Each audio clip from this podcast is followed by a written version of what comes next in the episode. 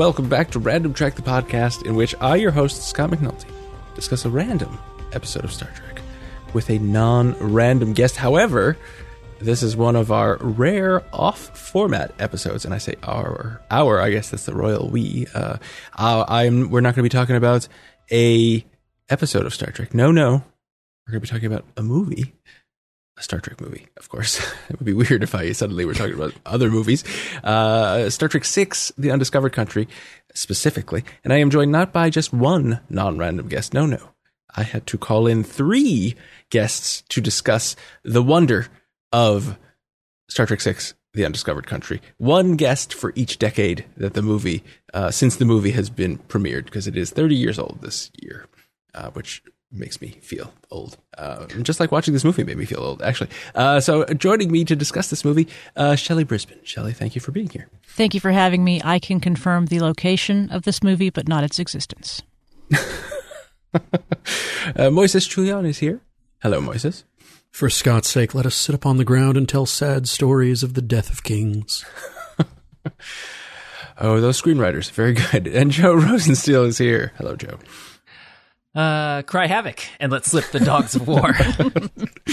That's right. This is the one where the Klingon quotes a lot of Shakespeare. Uh, that Klingon, Christopher Plummer, R.I.P., recently uh, deceased. Even uh, even ad libbed Shakespeare, more Shakespeare than they put in the script, and they put a lot of Shakespeare in the script. you know what? The script needs more Shakespeare quotes. Uh, and I do enjoy in this movie how uh, I I don't know if this is true or not, but I feel like he said, "I will speak the least amount of Klingon I have to. Uh, and then every time they switch, you know, they have a bunch of Klingons in this episode, in this movie, uh, and they're talking Klingonese to one another, uh, and then it switches to English midway through, and when, that's when generally when uh, Christopher Plummer's character is speaking, and it just amuses me because I imagine he, he doesn't want to talk it. But anyway, well, Star Trek Six. He does it. He does it really well, though. Mm-hmm. It's um, true. But but there's only so much that you're going to get out of him. He's only going to give you so much of that Klingon gold. now I, I know we've all. I'm, I'm well. I, I, should not assume, but I'm going to assume that we've all seen this movie multiple times. Uh, and I'm going to assume that the person who is listening to this podcast has seen the movie multiple times. So I feel like that lets us loose to skip around to just talk about things that we like about it. Uh, but first, I will say that I was worried when I started watching this because this is a movie. I'm just going to tell you right now that I love this movie. Uh, I think it's a really good Star Trek movie. It's not my favorite Star Trek movie, but I think it's really good uh, and a fitting farewell to the original series crew. Uh, but as I was watching it, I thought to myself, "Oh no, what if now that I'm watching it with a critical eye for a podcast, I will no longer like it?" Uh, I'm I'm happy to report to everyone though that I do still like it. What is it? What is everyone else's kind of first impressions of Star Trek Six, Shelley? We'll go with you first. I, I will confess that as somebody watching with a critical eye for a podcast, I found more things about it that have that I have issues with than I mm-hmm. did just as somebody who likes Star Trek and who wanted to see the original series crew even in their advanced years. Uh, and because we already knew that the even numbered movies are, are, better, I was like, I'm looking forward to this. This is going to be good. And mm-hmm. uh, I, I enjoy it as a movie. I enjoy it for nostalgic reasons, just as a, as an entertainment but sometimes you think about stuff and you have thoughts and you know it's complicated well that's what we're going to talk about there's certain scenes now well one very particular scene that i thought mm, mm-hmm. i don't know mm-hmm. about this scene yeah. uh, uh, moises um, I, I, um, uh, uh, you know, tempor- temporal relation should probably get on the line because I don't know whether before or after this uh, posts is when I guessed it on random track and, and oh. declared this. I thought my my favorite uh, TOS movie, uh, which I've felt for quite a while. Um, and revising it again, I don't I don't know I don't know that I'm changing that opinion necessarily. Though there is something that is uh, definitely more problematic when when it uh, than when it it first uh, became what I consider my favorite.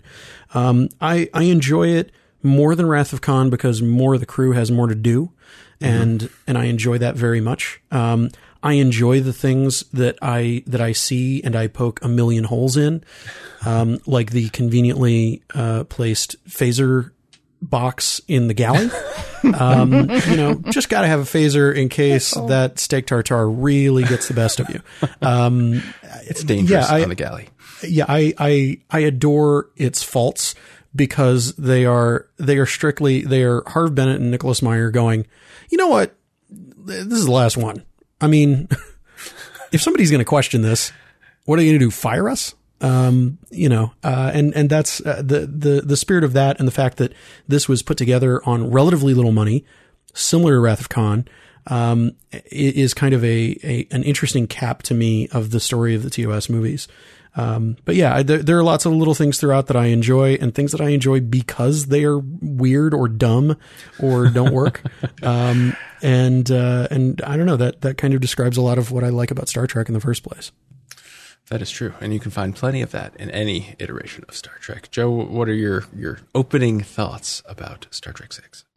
Well, uh, my view, I think, as with the other uh, my uh, my cohorts here, it, it's skewed by my love of it uh, from having seen it. Uh, this is the first Star Trek movie that I saw in theaters ever, mm-hmm. uh, and uh, I really appreciated it and thought it was neat and did all kinds of cool stuff. Uh, however, uh, it is 1991. there are some things about the movie.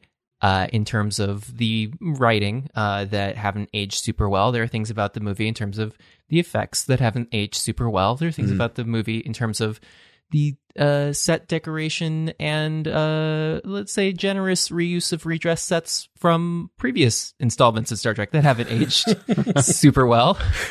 Uh, and it, it's it's it's hard to I think if you were someone who uh, was trying to watch Star Trek for the first time to really appreciate this. And I talked about uh, Star Trek Six with my co-host Dan Sturm on uh, Defocused, the po- uh, podcast that I do here on the Incomparable Network, and he was uh, not as jazzed uh, by it as I am, and uh, that's you know to be expected. so if you want to listen to me, just like you know. Let, choke him over the Skype connection, then you can do that. But uh, I think that this conversation is probably be a little more positive than that, uh, even though we do have criticisms uh, that, that, we all, I think, probably share. If we put our heads together, I'm sure we can think of at least one scene where something is a little weird. Mm, yeah, that scene. Oh boy. Uh, and I, I, I, so this movie, whenever I think about this movie, uh, which you know isn't infrequently. Um, the, the, and I told Marisa that I needed to watch this movie, uh, and she said, "Oh, that's the one with the the pink blood floating in zero gravity." Uh, and in my mind, that looks so cool. In my memory, I'm like that blew my mind when I saw it, uh, you know, in the movie theater, and then when I was younger. And now watching it, um, it, it didn't it didn't age as well as uh, I I could have hoped. Um, and then it made me question if it ever really looked that cool. It's, it's like the scene of the, the or the sequence of the plane crash landing in Air Force One. You remember it looking really cool, and then you watch it over in 4K. Doesn't look so good. It doesn't, but it's still a cool idea. So I, I applaud that for them. Although my question with that scene is the how come Klingons don't do zero G combat training? Uh, but that's you know Perhaps that's one podcast. way of evaluating movies is just say up front, is it a movie that you should see again or is it a movie you shouldn't? Although I, I think oh. given just our sort of general fandom towards Star Trek, we'd probably do it anyway and we'd go, oh, well, I'll just have to overlook the pink blood. yes. And I do, this movie has a special place, right? Because it's the last TOS crew, uh, you know, Generations has some spoilers for Generations has some TOS screw in it, um, but uh, and I do think at the I always tear up at the end with the signatures and all of that stuff. So I feel like it's a good uh, uh, nostalgic kind of heartwarming send off to them. But yeah, as a movie, right at the beginning um, is one of my favorite things in the movie, which is Captain Sulu on the USS Excelsior. Ah, yes. Um, it, you know, it feels like long overdue justice for George Takei. Um, repeatedly suffering having to deal with William Shatner, um, who he did not get along well with. Um, and it's something that is not so subtle in uh, their view screen con- uh, conversations uh, in the movie. They, they're both professionals and they get the job done. But if you're looking for it, oh boy, oh boy, can you see the seething contempt on both sides? Um, and, and that's kind of enjoyable, but I, I just, I enjoy Captain Sulu on the bridge of his ship and he has, he specifically has a, a, tea table just in front of his captain's chair. Um, and, and it looks like the most expensive bridge set in the movie. and we very rarely see it. Um, and Janice Rand is there and mm-hmm. we hadn't seen Janice Rand in a while. Um, and uh, and any opportunity to uh, to see some Grace Lee Whitney is is great for me. Um, yeah, I, it it it feels good to um to to start with somebody that I looked up to, and this was only the second movie that I saw um of the of the TOS movies theatrically, uh, right after five, and oh boy was this a huge step up from five. Um, yes. so, you know, I, five being the one I had seen theatrically before this and opening with Sulu captaining his own ship. Um, that, that was, that was good enough for me. Uh, and, and, uh, you know, there, there's, there's a lot of really solid McCoy. There's, um, you know, they had to get McCoy off the bridge at one point, um, so that they could let Scotty be on the bridge and be the guy shouting on the bridge. Um, you know, the, there are little, there are little bits of all sorts of things that I love seeing this entire crew get to do. Um, that that is what helps me continue to paper over the stuff that you know hasn't aged so well uh, or is just a little bit hackneyed or a little bit um, you know these folks could do some of this stuff in their sleep see i agree about sulu absolutely and unfortunately it points up how limited uh, the opportunities for Koenig and Nichols and even Doohan to some extent are because Scotty mm. gets to be Scotty, and we all love when Scotty gets to talk about the warp core and gets to yell and things like that. But when, when, Chekov, when oh God. Chekov, oh, sorry, who is now at the rank of commander, is still saying things like, "Well, what should we do?" which is just insulting. I mean, come on. And Uhura yeah. is treated a little bit better, but she still has the same job she did back in the TOS days, even though she's giving seminars when she's not on the Enterprise and presumably is a, is a, is a learned person whose opinions and knowledge are sought out, sought after, but she's a communications officer. And I would argue that as, as much as I love seeing Grace Lee Whitney in, in the role of Janice Rand, and it is certainly an improvement over uh, yeoman and sex object in the uh, the early TOS days. I would like to have seen her do more too. So I just yeah. want more of the good things, is what I'm saying. Yeah, yeah. I, I like my memory of uh, Chekov and Uhura. It's it's everybody getting to do the stuff that I enjoy watching them do, but it, especially in in the places of, of Chekov and Uhura, it's it's the peak of as much as they were allowed to do, and that's kind of the the bittersweet piece of it. Um, but I one particular interchange uh, after Kirk and McCoy have been uh, captured, where um, somebody says something or another about the neutron radiation um, and and Scotty's response of "not from us" is is like is like who farted? Not me, not me, not my ship. Um, it wasn't my ship that did this. Uh, like his his love and affection for his ship uh, is is basically the only thing that he talks about uh, for the entire movie. Um, and uh, as as as cheesy as it is, it's still you know it's still a little bit of comfort food for me. I agree with you there. I mean, I think he is the best served of the secondary tier of characters because yeah. he he does have that sort of one track as a character, not as a not as an actor, not as a personality. I don't think they've written him incorrectly. I think they've absolutely written an older version of Scotty who still loves and cares about and is good at the same things. And he's he was always even though they gave him a few TOS episodes to do a few things a little different, he was always essentially that same guy, and it's appropriate. I mean, sure, could you have given him uh, more scenes and more scenery to chew? I suppose so, but I don't think he's as ill served as, say, uh, Chekov and Uhura. Yeah, and I think I think Chekov comes off the worst in this movie just because he it, you know they're just kind of using him as comic comic relief for a lot of like you know if the shoe fits and then uh, look at the the shoe doesn't fit and you know the, the, the one that does pay off though is that he doesn't apparently know about the the phaser uh, alarm system in on the starship which I find hard to believe but then they pay out the joke I think pays off because he's like some uh, why didn't they vaporize it and he's like oh of course because of the alarm silly uh, so i did think that was funny but uh, he doesn't really do much i do think uhura gets uh, i mean uhura's always been classically underutilized but she does come up with the idea uh, to use the the gas sensor stuff to uh, shoot the ship. I and, love that bit, and I love the lines they give her. It's well written. Mm-hmm. Yes, yeah, so I think that's that's her, and I feel like they when they were writing this, they wanted to give each of the characters like a moment, and I'm not sure what Chekov's moment was, other than being wrong repeatedly. Uh, but that was Uhura's moment, uh, plus the the you know everybody look up Klingon in these books that we, I guess we have a bunch of Klingon dictionaries on the Enterprise. Well, so, it, those were interesting books too, because they Yeah. just like uh, they, those came from the prop department of some, something else. They, they're very uh, aged. yes, although I did love the the idea that they would recognize the the tone of the universal translator, and I was like, okay, movie. I'll I thought you that, was a great bit. I like it when Yeah. technology is supposed to work a certain way, but they find a way for it not to, so that they have to come up with a solution on the spot, even if it is books. It's and even if they're y- y- yelling in Klingon and speaking badly, it's that's hilarious. It's, it's a good scene.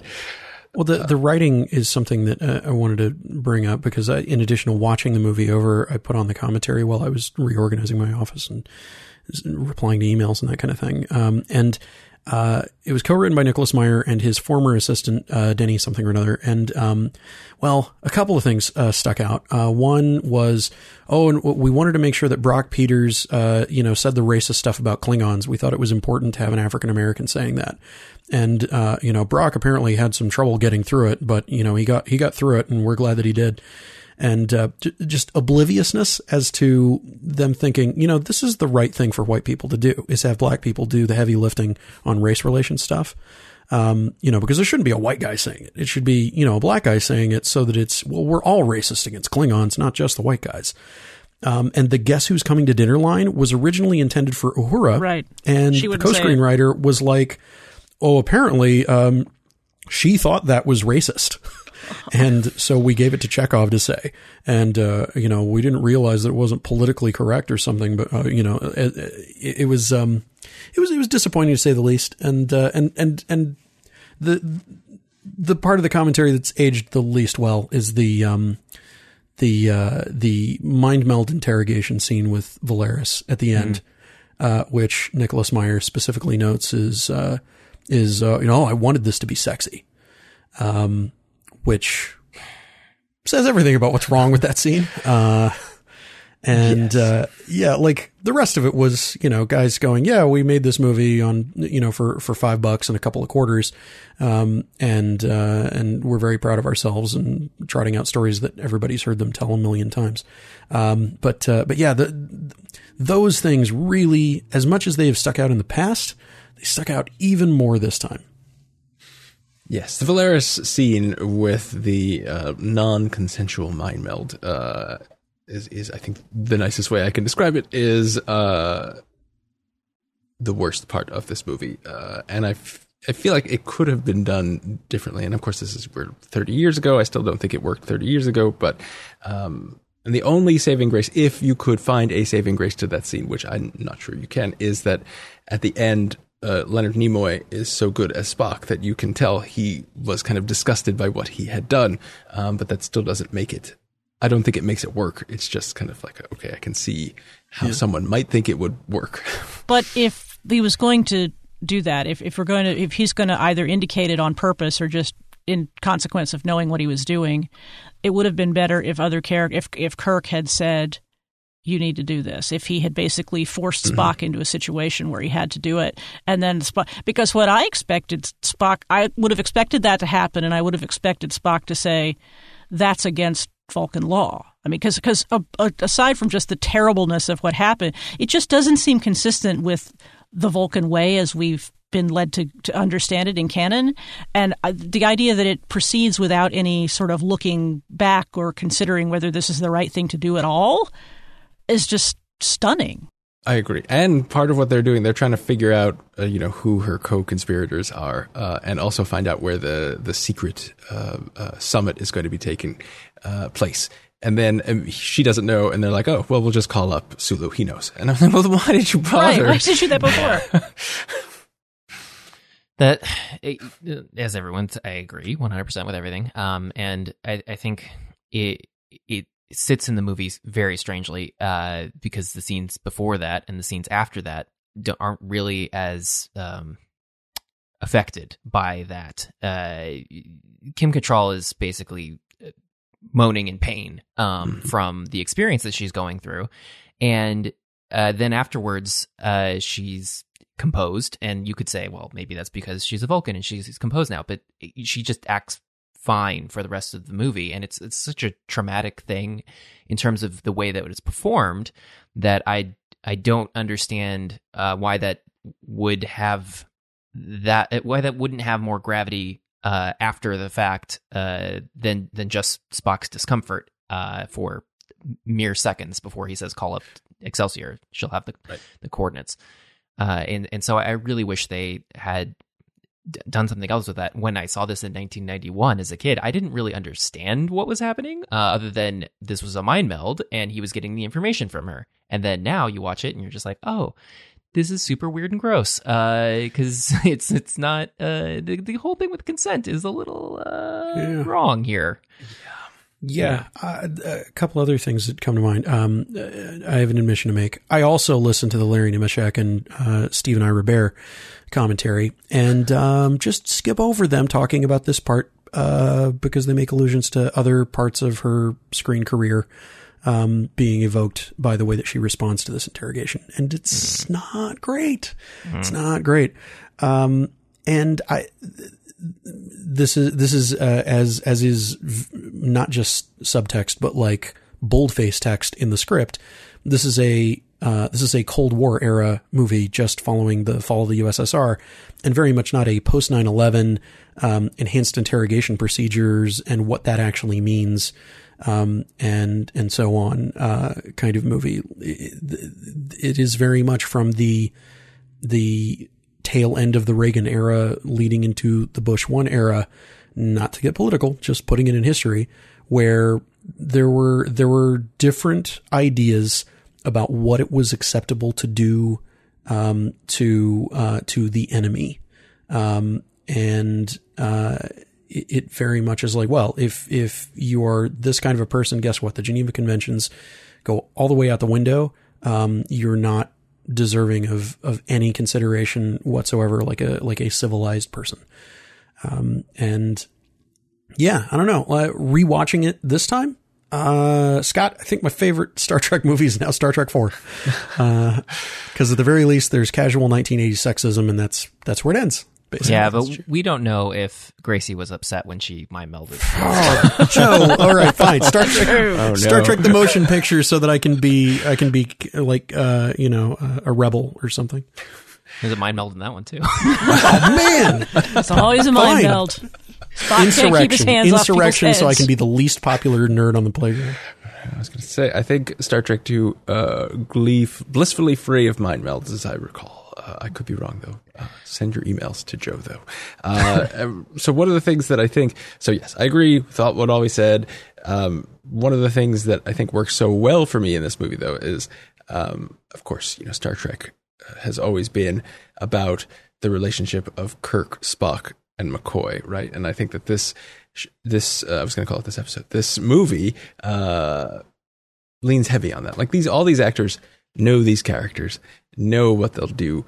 They have this rapport uh, built over decades of working together, and all of that shows. Um, and I think particularly one of the themes of this of this movie is, um, you know, are you being left behind by history? Right? Are you a relic? Of, you know, things are changing. The Klingons are are coming into the fold. Uh, Kirk wants them to die. Uh, Spock says we need to save them. You know, General Chang doesn't want to be saved, right? And so it's just that that whole kind of mishmash of stuff just really works well, I think, in this movie. I think to its credit, the way the relationships between those three are handled and written is not as cliche as it is in some of the movies. I mean, we know all the tropes about their relationship, and they feel very lived in this movie. There are, you know, a couple of instances in which not, McCoy and Spock don't fight like they do in some instances. There are occasions where Spock explains logic to Kirk, like he does, and there are occasions where McCoy is a little bit cranky, but not so much that it gets on your nerves or that it feels like they're doing just fan service that doesn't make any sense. They really feel like characters who are not only friends who have been through a lot together, but who've just known each other a long time and who understand the motivations of the other two characters and, and have a great deal of respect for them in, in a way that's easy to watch. I mean, the, I, I think the big thing for me um, that is is what formerly made it my favorite Star Trek movie is that it's it's a movie about prejudice. Um, that uh, the movie's dedicated to Gene Roddenberry. Gene Roddenberry apparently very vehemently disliked the script because but but my my utopia where nobody's prejudiced except for all of the stuff that he wrote in about how it was totally fine to be prejudiced against Klingons because they were subhuman monsters. Um, I I loved that it that it paid off uh, James T. Kirk's bigotry toward Klingons um, about him viewing them as not just alien, but the most alien of aliens, the most subhuman of non-humans, and looking at looking at that through the lens of these relationships that that that, that already exist. Of course, Spock would be perfectly fine brokering this peace. Um, and McCoy, I mean, the, the way that that triptych of them work, McCoy's got his own opinions about Klingons, but he doesn't quite go as far as Kirk does when it comes to just outright hatred of them as a species. Um, the the depth with which they get at, at, at that level of prejudice and bigotry is something that uh, the reason the reason that I love Trek is that it it deals with that stuff and it's something that um, when people get over the hero worship of the creator of it, um, you know, you realize that the creator of it uh, thought that he had fixed prejudice and bigotry completely, and missed the stuff that other writers who came in under him were doing to make it interesting and realistic. Um, by by inserting these kinds of conflicts where he was like oh there should be no conflict in the future which I'll, I'll gesture you toward the first two seasons of Star Trek TNG um, to see how that went uh, having no conflict in a drama. Um, so I yeah I I enjoyed as I mentioned earlier seeing these characters play with some of the dynamics and doing some of the kinds of stuff that I love watching them do but taking a more head on approach specifically at the notions of prejudice and who you will break bread with and and uh, whether the future is something that you are going to help um, protect um, or that you're going to get in the way of with your own prejudices. Yeah, and I, I mean, while this is the um, 1991 through the lens of Nicholas Meyer and uh, his writing assistant kind of viewpoint on progressivism and uh, anti bigotry and all, all, all this stuff, prejudice. But it, it is, uh, it's still uh, a positive direction. We have this growth here in this character of Kirk, where we go from the beginning of the movie with, uh, you know, him saying "let them die" to Spock and his disgust at that.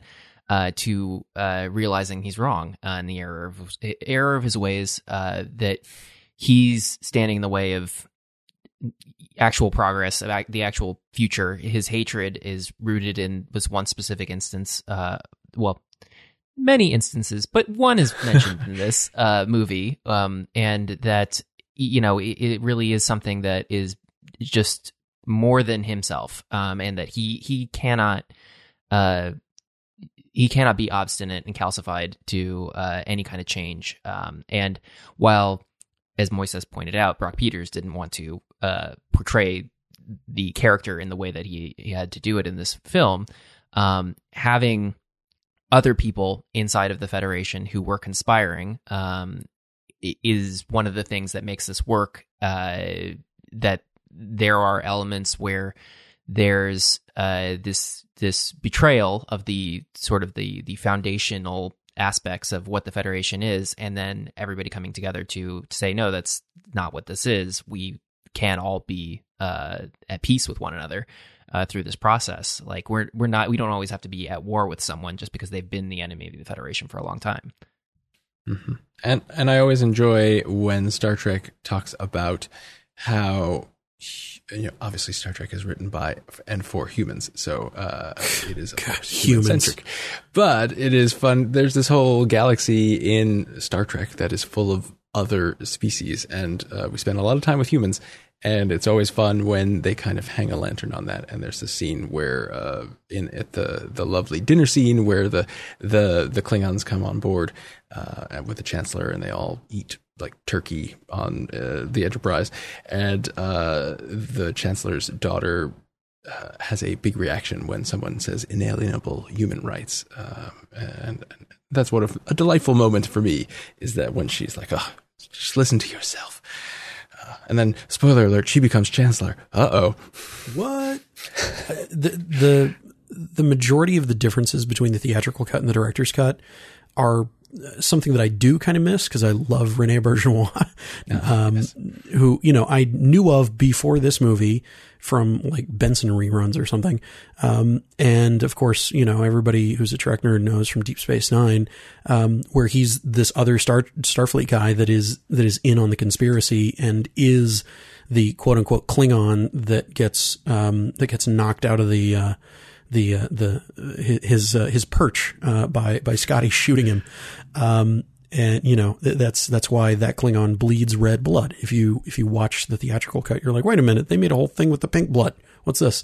Um, it, it, it accounts for maybe two minutes of screen time, and then there's a different edit to the uh, to the mind meld interrogation where we see flashes of of um, of of uh, Cartwright and uh, Chang and the other Klingon general. Um, and then there's like maybe two little editing changes, but but they basically just slice Rene Auberjonois out of the movie, um, and two minutes really doesn't do a whole lot to change much of anything, and it, it lends a little bit more to the meeting with the Federation president and the Klingon ambassador and the Romulan ambassador. The Klingon ambassador leaves, Romulan ambassador sticks around, and uh, and Rene's um, uh, Colonel West uh, comes in with with a flip chart, which again, charming, hilarious, uh, 23rd century, uh, thing to, to bring in is, is a giant poster size flip chart of Operation, uh, Rescue or something like that to go get Kirk and McCoy. Um, but, uh, yeah, it, seeing the Romulan ambassador go, you know, you could attack them. Now would be the best time to go to war with them. But I mean, I'm just one guy. What's my opinion, right? Um, it you know it, it gives a little bit more to the the whole um, geopolitical or galacto-political I don't know uh, sort of thing. Um, and you know there there are things in here that are very I mean the the whole thing with Praxis is supposed to be Chernobyl in space. Um, they're direct analogs to all kinds of things. Gorkon's name is is specifically an, amalgamation of uh, Gorbachev and Lincoln, um, and of course he's got the Lincoln beard going. Um, it's something that there there are things that I picked up on when I was in elementary school and saw this, and things that I picked up on later, and things that really it's like, oh, d- okay, yeah, okay, now I see. It's not just one reference here and there. It all uh, it all it all ties together, and I get it more than I did as a kid who you know I thought I was sophisticated because I stayed up late to watch the evening news and night court. Um, but I didn't get most of what was being said on the evening news and night court. Um, yeah, there's, there, there's a lot of stuff in there that, um, that is, is interesting, albeit, you know, 30 years, uh, out of date in some respects. Plus Worf is in this movie. Yeah, Worf's in the movie. Come on. Come on. How could uh, you I forgot uh, that. Uh, so I also, can we talk about the opening uh, credits? Good lord, uh, like 15 minutes of the most boring titles ever. Um, I when I was thinking, a kid, I loved it, and when we would rent, we would rent it from Blockbuster. Uh, I, I, would put it in, and I would I would listen to the whole thing. Go, I wouldn't necessarily like stare at Ralph Winter's name in its purple pink gradient thing, but I would I would still listen to that whole beginning because I they gave it such an operatic intro. Mm-hmm. Um, the visuals of it are very boring, uh, but that's what gives right. you that hit right when it's mm-hmm. it, it, ends, and then, and then uh, there's a small explosion, a big explosion. I love, I love that moment, but I'm just like, oh man, I forgot how uh, boring this uh, title sequence is. Um, but then you then you get Praxis blowing up, and that's exciting, uh, and and, and uh, Sulu yelling shields, shields. I love it. Uh, and, his crew of all white stuntmen. that, that's apparently what they had to do. Is they were just like, oh, we need to crew an entire uh, bridge of people. Uh, so, well, we're we're giving Grace Lee Whitney a day rate. Um, so let's get the guys from the stunt team and stick them in ill-fitting uniforms, and there's Sulu's crew. Sulu, captain of the whitest crew in Starfleet. but a fine captain nonetheless. Plus, Christian Slater is on his uh, ship, so he Yeah. can't. It can't all be bad. That's what happens when Mary Jo Slater is your casting director. He gets to brood in the doorway.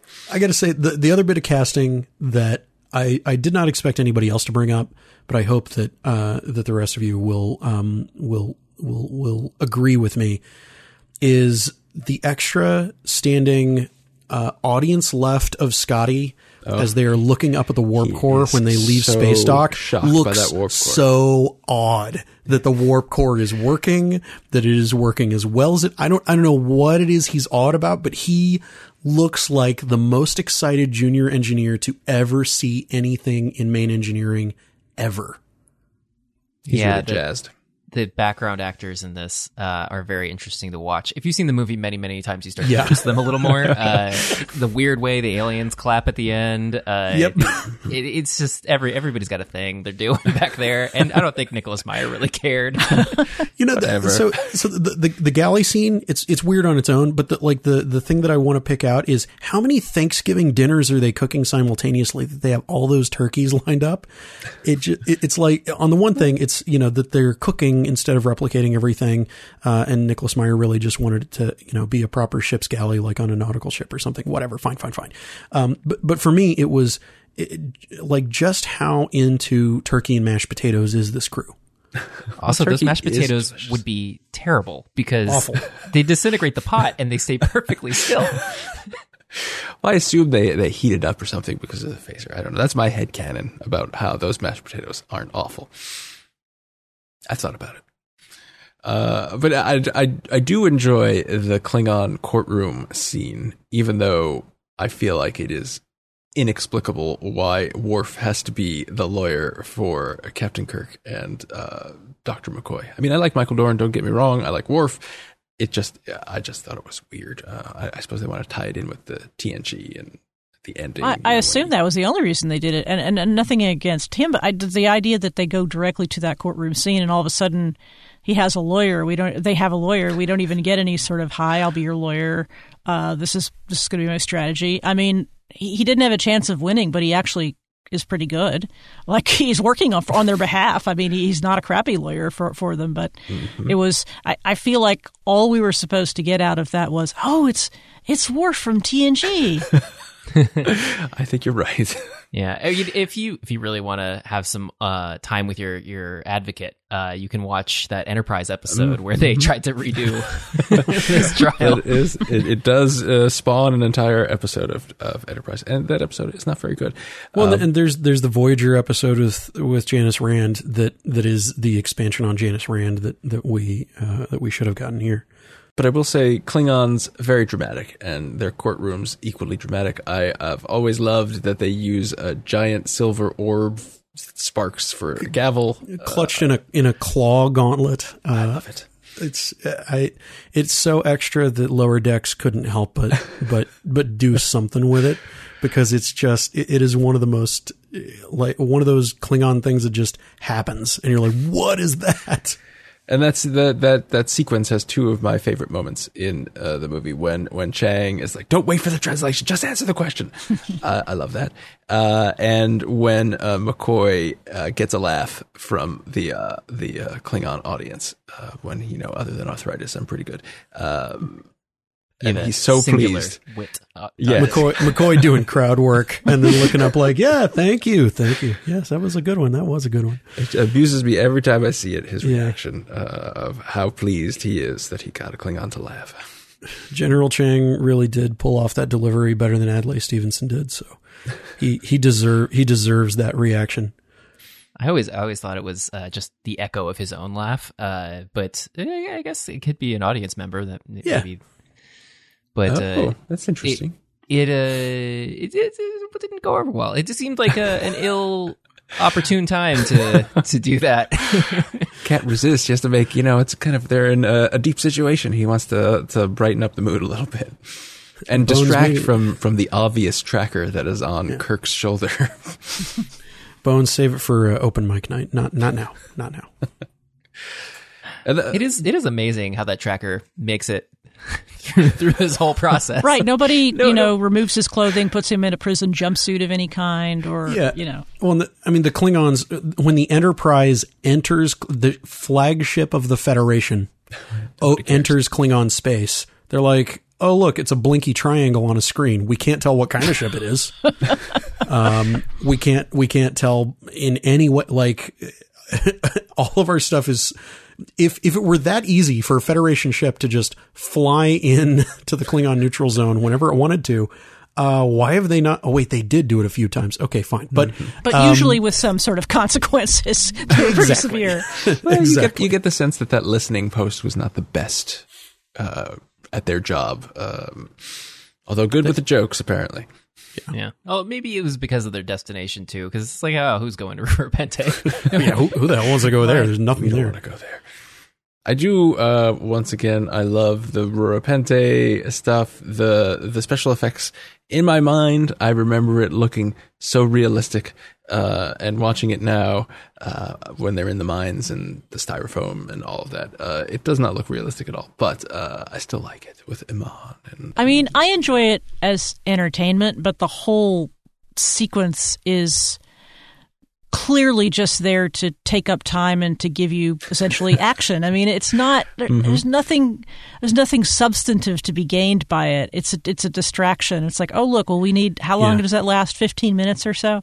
And it as I say it's entertaining, but you come out of it feeling like nothing of value has happened at all. Well, Sh- well, Shelley, I'll, I'll say this: it is classic Star Trek, killing time in a cave. True, true. Yeah. And That with is alien things of various kinds. Yeah, I It mean, is textbook sure. Star Trek in a cave on the Paramount. It's just, lot. it's just, you know, the longer it goes on, and the when it's in a major motion picture, it's a little more noticeable than yeah, true. spending a I, couple. I wasn't minutes. really defending it. Yeah, I know. I'm gonna I- drop I the know. act now. I- I wasn't really. No, let's fight. it. Okay. those those three that that like three minutes of Alaska second unit footage that was totally worth it. so you so worth it. it was a little gratuitous that they have two fights with uh, some very tall Right. aliens. It was, Um, it was a little extra. I mean, but that's true. That, I that mean- second alien though is pretty interesting looking. Uh, Yeah. I thought. The second one was better than the first one because the first one could talk through his makeup, uh, unfortunately. but uh, the, the second one, um, you got a little more expression going on there and uh, some interesting lighting. But it was, uh, it, it's also I, I like the I, I'm a sucker for the stupid comedy of you know kicking the guy at his knees and then uh, eh, not everybody keeps their genitals in the same place, Captain. Like I I, I, I think that's funny. I mean, I it was funny. No, I, guess. I, I'm not saying it wasn't. I, I said entertainment. You know, I mean, Yes. Yeah. I think you're right. It is purely just for it and to get us to the point where, uh, you know, uh, the scene where uh, she turns into Captain Kirk and Captain Kirk says, "I can't believe I kissed you." Right, right. She says, uh, "That must have been, you know, your life's ambition." and she's great, like by the way. I really like Yes. her a lot. Yeah, she's magnificent. Yeah, I, I I do. I also love the makeup they gave her uh, with the the gold eyes and the uh, like Yeah. feather hair. Um, it's a it's a really interesting look, and they they tried to like give every every form she takes uh, has the same eyes, um, even when she turns into Shatner. Um, so you know they they they, they tried. They they were doing stuff. Uh, the the morphs were convincing. Uh, and Mm-hmm. in for 1991, you know, seeing something morph from one thing to another thing that was that was like uh really Are they trend. allowed to do this? What's happening? Oh, it's just uh, this movie. I have so many fond feelings for this movie that I overlook so many uh, things that shouldn't work, but work just because it is this movie. Ah, you won me over, Scott. It's my favorite Star Trek movie. Hooray! it's well, I mean, that, that really when it, when it comes down to it, I think uh, I think the the the heart of of why it got that estimation for me, um, you know, it it it, um, it it is all of the flawed things about Star Trek that I like, all of the flawed things about Star Trek that I do not like, that it has progressively learned from as it's gone as a franchise, um, and uh, I I I think I think it is it, it is amazing that they pulled off what they did with a practically non-existent budget, um, where just just being told, "Hey, so this is the last movie that we're doing at this cast. And they had originally written it where uh, Kirk was going to go like round up the gang, you know, to get the band back together one last time for you know orders uncertain, uh, and they wouldn't commit to the budget to like you know do uh, do uh, do different locations for for where he was going and, and picking up the crew from. Um, and and it wasn't a uh, I don't think this works, which I don't think it worked dramatically as an idea the way that they talk about it in the commentary. Um, but the studio was like, "Oh, you you don't have a budget like that. You can't, um, you know, we, we can't we can't do a matte painting uh, for one scene with Scotty. I'm uh, we don't have that kind of money. I'm sorry." Could Yeah. you meet Scotty in a Brooklyn alley? We've got that in the stu- the the set. Yeah, it is. It is always disappointing. I, I think that is, uh, like, like I mentioned earlier, uh, seeing all the ways in which this is aged poorly. Uh, one, one of them is is just the set decoration and redressing things because they they just don't they don't have the cash. Uh, you know, you you've got the scene with the boot where they put it on the locker, but because they've already put the boot on the locker so many times, the paint has come off. So when they do it for that take in the scene, the paint is already removed from where they put the boot. Um, because And when they're looking when they're looking for the boots and and every uh, the uniforms and the, and they use a they they use a metal detector that they just put a translucent green thing on yeah, to make it a and, it's a space thing now. and all the the uh, wood drawers they have close-ups on that are too close because you can see the wood grain um, that's been painted gray. Uh, like they, they just they didn't they didn't have the cash. Uh, and my I think the most offensive thing for me is probably uh, the president's office, um, which is the reuse of the ten forward set, but with a an enormous version of uh, the the Eiffel Tower behind it. And then Yeah. because that looked too phony, they put shears in front of that with the the very identifiable ten forward windows. And it's just like, what building is this? Like, how did you how did you do Joe, this? This Joe, no Joe. The president's office is in France, obviously, uh, which is why they use the backdrops from uh, uh, the, the the Paris episode of TNG.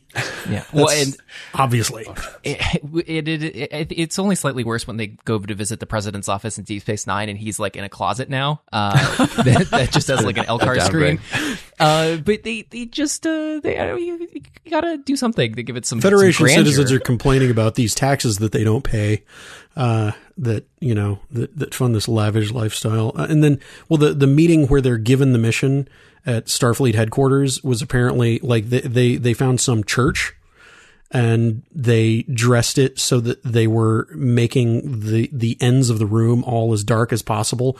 Yet they still managed to have a sad looking uh, like Starfleet craft service table that had like a pump pot and coffee cups. Um, yeah, it just um, I- stuff that you don't pay attention to the first time you see it because you think of, oh man, that CG thing in the beginning. I've never seen that in a movie in nineteen in the year nineteen ninety one. Whoa, uh, you're you're not looking for the fact that they they did some of these scenes on a well, we have a camera and a community theater budget, so done. I will. I, so I was thinking about the action sequences in this movie, and uh, it delights me that one of them includes people rummaging through drawers to find uniforms. Um, because there's not a whole lot of uh, you know rip roaring action in this movie. Um, there's the the Rura Penthe stuff, and then the the, the climactic. Uh, well, I guess there's the assassination, um, which is more of a kind of a slow motion horrific thing. Um, and then the clim- climactic uh, assassin is going to kill someone, and we need to stop him. Although my pro tip t- to you is if you are in on an assassination attempt uh, try to not stare at where the assassin will be repeatedly. Uh, everybody in like the Romulan and uh, Cartwright, they're all just looking at that. They're all window. looking up at that window. like, all of mm, them looking up at that window. When's it happening? Yeah. I was like, be cool, man. Admiral Cartwright is very sweaty. he is up that window. incredibly sweaty. It's like, are you all right? I've never, Cartwright? I've never done a treason before. Oh man. Uh, and, and and I d- I will say so. It's super cheesy. And in my notes, I wrote down, uh, clapping is cheesy, but I like it. So at the end, they thwart the assassination attempt, and Captain Kirk gives this rousing speech about how you know we're all the same after all. Hooray! Let's not kill each other. Uh, and everybody claps. Uh, and I thought, I'm not sure if that speech deserves clapping, but uh, this works on an emotional level for me. I guess so. I just wondered what all those people were supposed to be doing there. It's a peace conference. It's, I guess, reminiscent of the UN. Why do we need all those people? And then what must they think? Like they're just sitting there having a peace conference, and then all these people show up, and all this crazy stuff happens, and then this guy, who some of them probably recognize and some of them don't, starts talking to them, and they're like, "Uh, clap? Sh- sure, okay." Maybe if we clap, he'll stop. Right, exactly. He looks like a kind of guy who'd go on for a while. And also another thing, uh, obviously part of the budget though, but they're they're going to this. So I think we can all agree that this peace summit is pretty important, and uh, there's already been an assassination, so security should be pretty high. Uh, and they're going to this planet, and there's no ships around, nobody stops them. Like they they shouldn't be there. And it's just like they just they just just like getting into the Klingon Empire. They just kind of show up and nobody sees. This is what my my husband, who was wandering through the living room as I was watching this, said. Wait a minute, they're landing on this peace. They've they've gone through all this trouble to find this peace planet. There aren't even any ships that con- contain the delegates who are at the peace conference. Not to mention any security. Where is everybody? Yeah. You can drop them off and then you leave and you Right. come back. And call me. It's up. it's like Uber starships have been dropping people off, and you'll come when you call me. I'll, I'll on your phone. I'll come get you. It doesn't make any sense. And yet I still like it. Yeah, I mean, they they and as well as the uh, line that Valeris has, uh, or my compatriots will ensure that all your uh, ship to shore transmissions are jammed, which is why he can call up Sulu, but he can't call up the planet. But can't Sulu call the planet? Because Right? Sulu doesn't want long distance the- charges. I, I- I think I think I have an actual logical reason why because they don't know who's in on it for sure. They know some of the people that are in on it, but they don't know everybody who's in on it. Yeah, that could be the case. Uh, that, that would make more sense. But uh, it, it was still sort of weird. Uh, Trust no one. We need to show up and beam in with guns blazing. That's what we need to do. It seemed, it seemed like really risky that maybe there would be an accident um, that would occur from doing that. Uh, Joe, I think you just described the logic of the TOS crew. they are people of action. Well, especially at their at their age, uh, you would think that they would send down the the uh, ridiculous security officers with the uh, bad football uniform things um, instead of yeah, the Starfleet cricket team. yeah instead of the octogenarians. Um, maybe Oh man, and that's the other thing I like about this this this movie so much is that these are really old people just running around, not even running, kind of trotting around, doing their having fun, and and you know, uh, it just it just it just delights me. Uh, Even, even when they get onto a, a planet where they're being attacked by aliens and animals and stuff, nobody, you know, gets winded or anything. It's just like old guys on a planet fighting dogs and shapeshifters, but they're cool. they're fine. Yeah they, they, They- really want to make sure that you know that William Shatner can hold his own in any right. fight. He is he is in peak physical condition. You could just tell by looking at him. yeah, I mean he just turned ninety, so he's not he, he's not uh, in the worst shape. No, no, Um, I, I but- no, William Shatner uh, is is clearly doing something right, but Yeah. uh, he, uh, yeah, it, there are many ridiculous things in this movie, and uh, treating uh, this Captain Kirk as a uh, well, I would say an action hero, but he doesn't really do a whole lot uh, of action. But he, when he, he does, leaps in the air. he does leap in the air. Well, and uh, his, uh, his his stunt guy falls in that barrel of fire uh, in the in the thing. Yeah. and, his, and his toupee doesn't go anywhere. No. That is locked he- down. That's they probably have is. a pretty good toupee budget for toupee glue budget for Shatner. And I do, I do love the way this movie ends. I've already said this, but uh, you know, they all, everyone except Sulu, of course, back on the bridge, and uh, they line up for the thanks Sulu. Although I don't know if that happened. Yeah, they line up and say thank you, Sulu. They have that class uh, picture, and uh, Captain Kirk says, you know, once again we've saved civilization, and McCoy says, and, and they're not going to prosecute, uh, which I thought was funny. Uh, and then they have to they're going to be decommissioned tomorrow oh no they have to go back to to star, space dock but um Captain Kirk is going to continue his tradition of stealing starships, and off they go somewhere else to uh, to recap the opening of TOS and change. Uh, go say you know where no man, and then he changes it or no one. And I thought that was a nice touch. And then the signatures, and it's lovely, and the movie's over. What, what do people think of the ending? well, I, I liked all those things that you just Yeah. said. Um, Yep. but specifically, I do like the handoff sort of that's occurring here with uh, with Sulu. Um, he, Sulu is sort of standing in for what will become the next generation. You know, the, it's it's uh, uh, continuing adventures. The, the stuff will occur. Uh, so he he leaves his his big ship goes off screen right. Um, and that lets you have uh, this final reminiscing moment with the the main cast uh, minus Sulu. And they they hit the you know moral of the story on the head. Um, you know they don't prosecute people for having feelings. And then you know McCoy glances knowingly at Spock.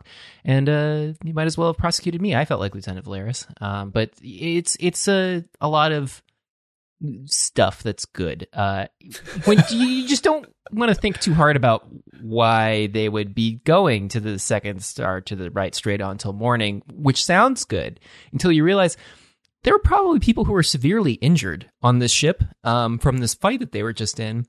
And there are literal holes through it. Oh, that's true. Uh, they're they will not be able to have any fancy dinners in the fancy dinner room, which uh, was destroyed. Well, at least the half that faces camera uh, was destroyed. The other half went back to the Enterprise D The Enterprise room. D, so that they could take meetings. Yeah. Um. So it, it's you, you know they they they, they uh it's it's it's just a nice not supposed way to to about end in terms of your feelings, but it's not it's not necessarily maybe the most logical uh way to end this, but it it gives you I think a far better ending than five ever could have managed to do. Um. And For the gives- life of me, I can never remember how five ends. I remember loads of stuff from five, but I, I cannot remember the actual resolution of Star Trek Five, which isn't.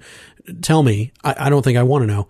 Um, but but I can remember how Star Trek Six ends. Well, they they're hovering over the planet where they just killed the quote unquote god, and uh, they're with the crew of the uh, Klingon ship that's been trying to kill them the entire movie. Um, but they're all cool now because the ambassador, the Klingon ambassador.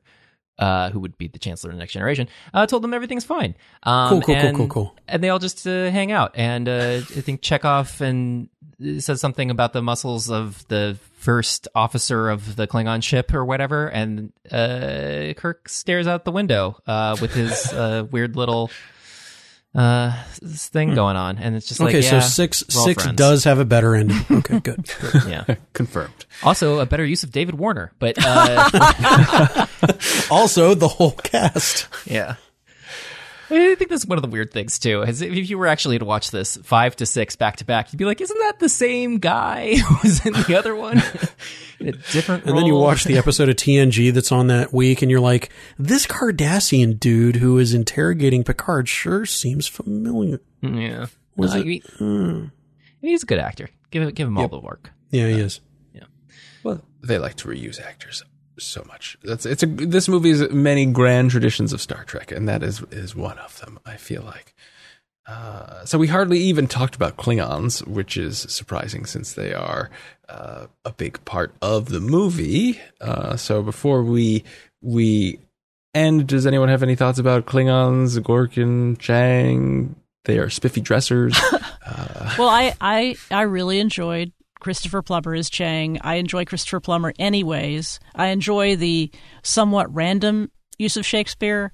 Uh, I, I I think there's a point at which he's delivering it in a way that is credible, and there's a point at which he's like, "Oh, screw it, I'm just going to throw out some Shakespeare because that's what I do," and it's all great. I love it. I, I love knowing that Plummer and Shatner have known each other since the 40s when they were working in radio and, and plays in in uh, in Montreal, and I love knowing that Christopher Plummer is a far better actor than Shatner, and that Shatner knows it. and I and I And and you can tell Shatner's real mad about it too. and so I, it's Like it's just everything. Plummer being in this movie was his punishment for five. right. And he's so good. I mean, he's so good in everything. But he is this character is is not uh, particularly fleshed out. No. uh, and perhaps chews the scenery a little bit, but he does it so well. He doesn't. I, he doesn't seem very Klingon to me, despite the delightful costuming and, and dressing that they've done of him. He doesn't. He, he he actually seems like he would be better suited to to be a Romulan, but I still enjoyed every minute of it.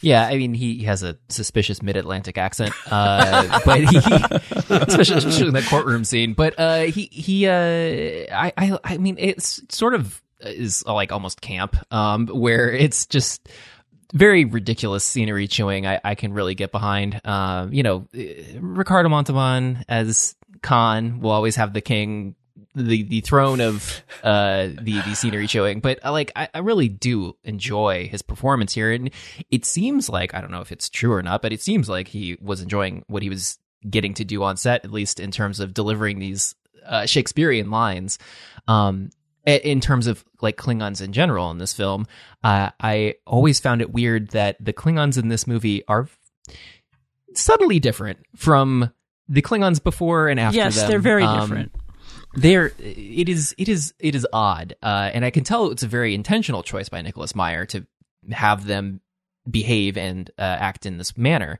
um, they do try to have some sort of to, they do try to tie it in with stuff in terms of like general costuming is is mostly on with what was happening in the TOS movies. There are some exceptions, and you have the Klingon language, uh, of course, which has been around uh, the block a few times, um, and they had to come up with. Uh, uh, Marc Okrand had to come up with like some special way to ha- to be able to say to be or not to be in Klingon because they couldn't actually say that grammatically in Klingon um, according to the rules that he had made beforehand. Um, but Nicholas Meyer's like, no, no, it has to be this because it's really Make it important.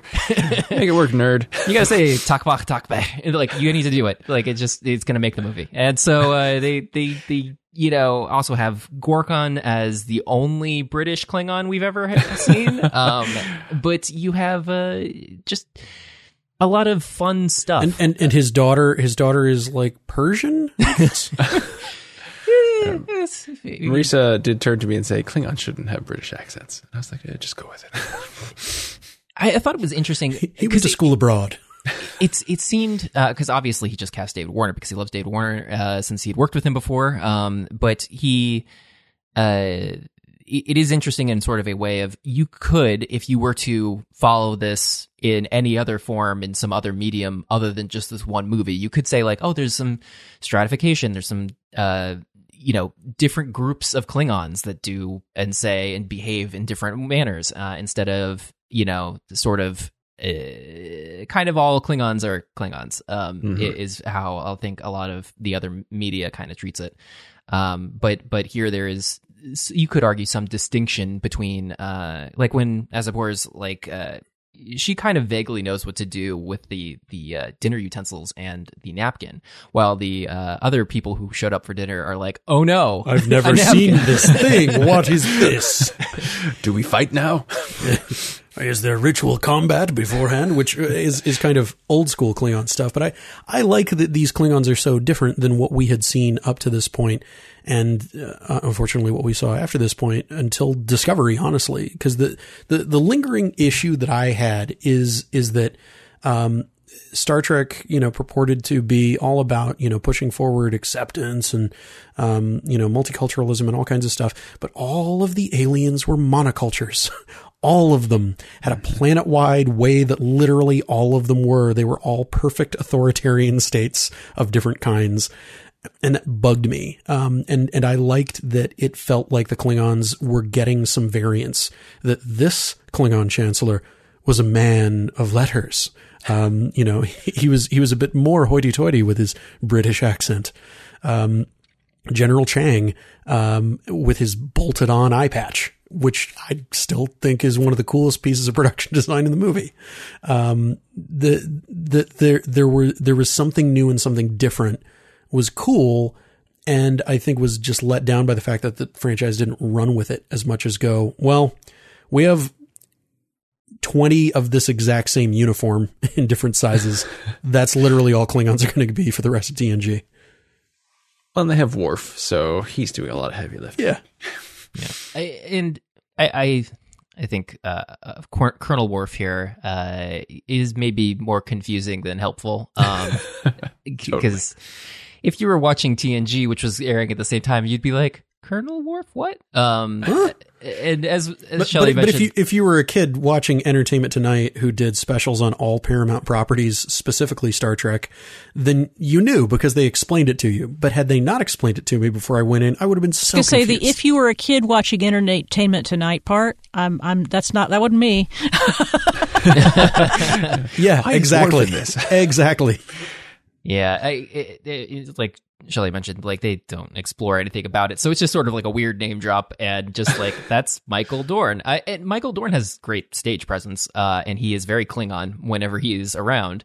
Um, but it is interesting to see him in the same movie as you're seeing these other Klingons, um, where they are not the same, especially in a scene where your two Klingons that are talking are Colonel Worf and uh, General Chang, um, which, I, in my opinion, could not be more different um, in terms of their, I- their I- Klingon portrayals. I actually wish Michael Dorn had found a way to make Colonel Worf sound a little different than Worf, either in speech and inflection or t- tenor in some way, because it does sort of feel like, oh, that's just the same guy. It's the same character, and you know, I didn't, I didn't really actually pick up on it until I went to Memory Alpha and was like, oh, okay, I get it now.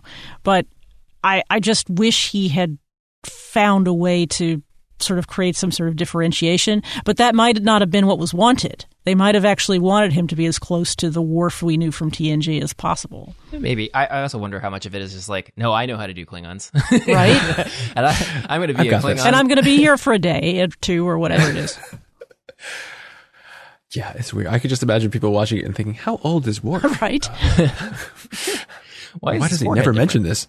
oh yes. Well, I think that now we should do a lightning round of uh, our favorite moments of uh, Star Trek Six, and I will call you. Will pick one, and we're only going to do one round, so pick one, and uh, I will uh, call on you in an order to be determined as I try to stall and think of my own favorite moment of Star Trek 6. So we will start with Joe. Joe, tell me, what is your favorite or one of your favorite moments of Star Wars? I think one of my favorite moments we haven't mentioned because we've talked about a few, few that I quite like, uh, but there is a, a scene uh, where General Chang, for some reason, is being piped into the loudspeaker of the Enterprise, and it, it is "I am as constant as the Northern Star," and DeForest Kelley uh, says, "I give, I pay real money if you'd shut up." it is, it, it delights me every time I see it. It'll never get old. I don't. They do that a couple times in the movie. They just pipe in the ship to ship communications to everybody on the ship, and it is perplexing to me. But uh, once again, I like it because uh, this movie. Uh, Shelley, how about you? Do you have a, a favorite moment? I'll, and it will be a favorite moment because I don't have a the favorite moment, but I, I actually really like the way they set up the uh, the the relationship between Nimoy and Cattrall because I can't remember her name. What is her name? Valeris. I really like the way they set it up and the way that Spock is basically almost saying, "I'm so proud of you. Wow, you're awesome." I mean, it was just it was really well handled, and I don't even you know I don't I don't mind what happened later. Well, I mind the scene, but I don't I don't mind that she turned out to be the villain, although it was sort of obvious. But I just really like this sort of uh, Vulcany and somewhat subtle way that they define their relationship at that moment when he sees her on the bridge and he's like, "Hey, cool." And I like uh, they visit Spock's quarters, and any visit to Spock's quarters is a delight because Spock's quarters are always so strange. And I'd like to think that Spock Spock's style is not particularly Vulcan. It's just kind of a weird thing that he does, and other Vulcans also think it's kind of weird. Uh, but that's just my own headcanon.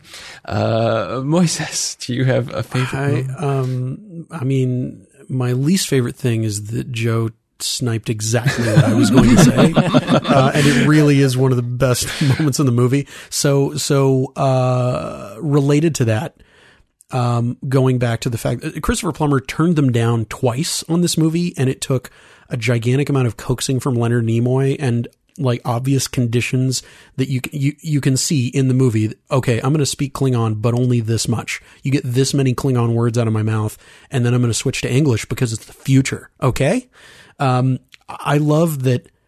I love that it is one of the most self assured, confident, um, extra performances from a phenomenally talented actor who knows precisely how much scenery to chew to get to exactly that upward limit of what he can get away with and have fun with what he's doing, where you can tell that there is stuff in that speech over the loudspeaker that Nicholas Meyer wrote, and you can tell like the the more obscure ones are the ones that he just decided he was going to lay down in the ADR session. Um, he throws in "Our Revels Now Are Ended" from Midsummer Night's Dream. Like he is amping up to more and more and more over the top, and and leaves it right exactly where he should. Um, he he he plays the crescendo of that character so perfectly that I've seen so many performances where people are trying to play that that knowing, winking kind of get it, I'm in on this, I'm doing this on purpose kind of thing. And they they they let it go over the top. They don't have the kind of control valve that Christopher Plummer has on this.